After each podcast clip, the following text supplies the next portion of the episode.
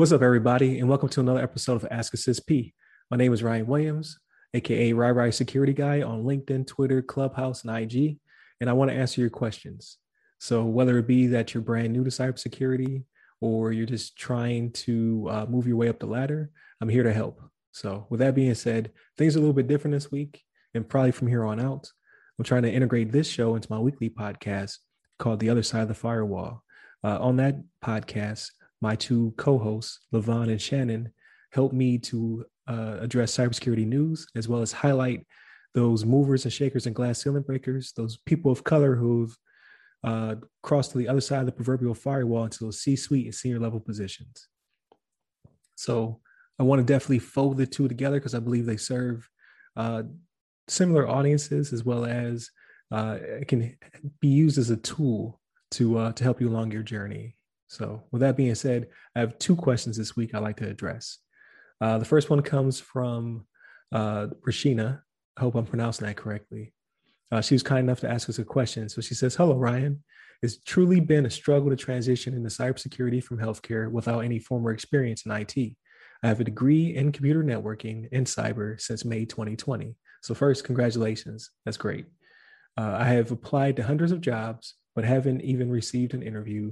This is so discouraging. So I'm wondering how I can break through the barrier. So that's an excellent question. Uh, it's actually asked a lot. Um, so there's this misconception uh, with a lot of people coming into cyber, uh, whether uh, degrees are better than experience, experiences are better than degrees. What I need to have so many different certifications. So uh, to kind of dispel some of those uh, those, those rumors, experience is always better than a degree. So degrees do come into play. They are important as you move up the ladder. Uh, I myself have a master's in cybersecurity information assurance. Uh, I completed that after my CISSP. And uh, I before my CISSP, obviously I have decades of experience.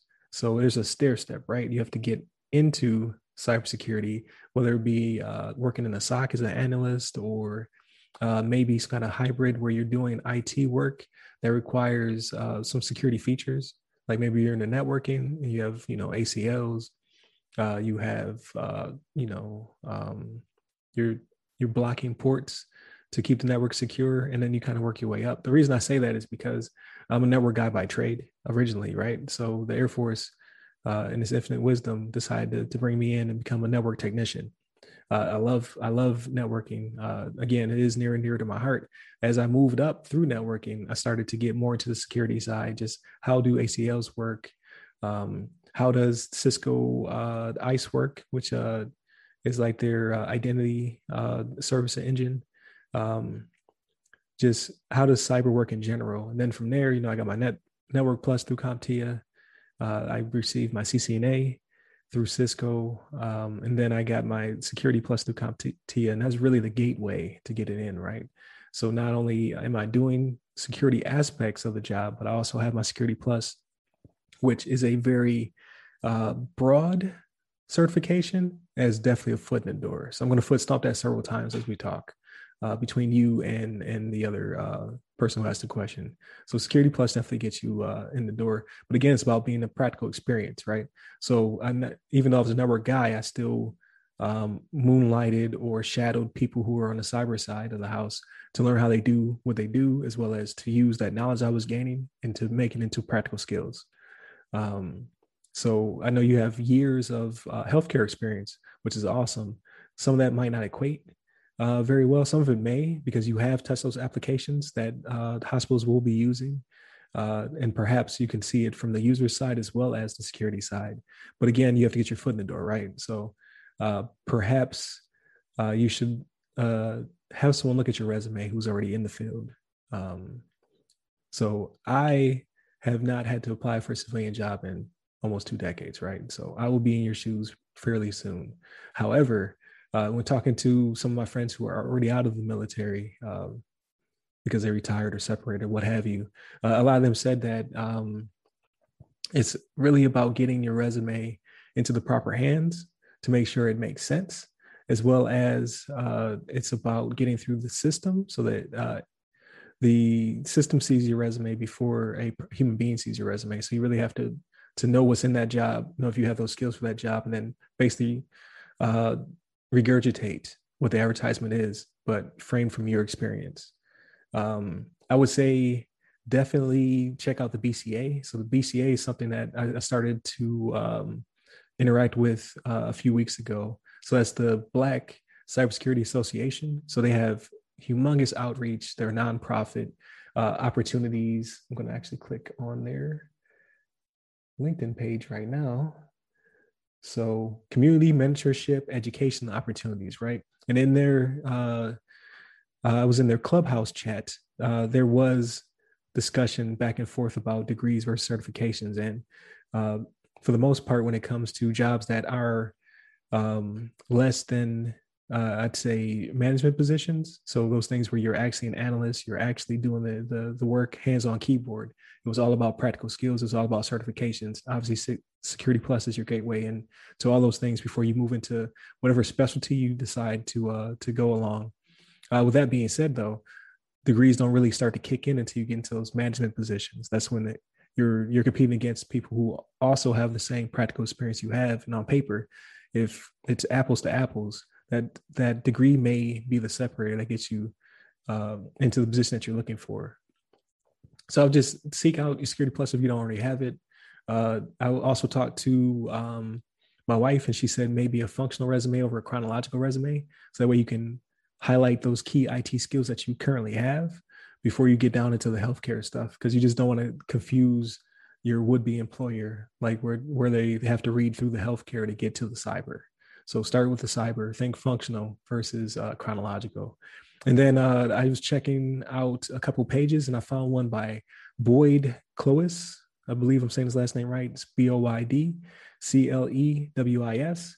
So I went to his LinkedIn page and he talks about um, mistakes that people make on their resumes and he kind of uh, explains how uh, you have to sell yourself properly. So you don't want to undersell yourself, obviously, but you have to make sure that what you're portraying to the the um, would-be employer makes sense for the type of job they're trying to hire for. So I would say go check his stuff out.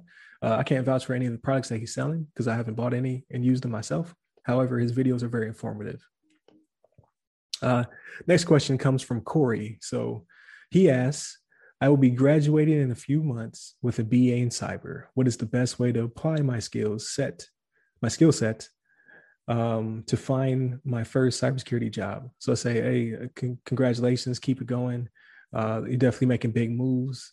Um, if you're still working towards your BA, if your BA doesn't include some track where you get your Security Plus or another certification, I would say pursue one of those before you uh, you get done with your degree. So Security Plus is uh, definitely a foot in the door. I definitely recommend it.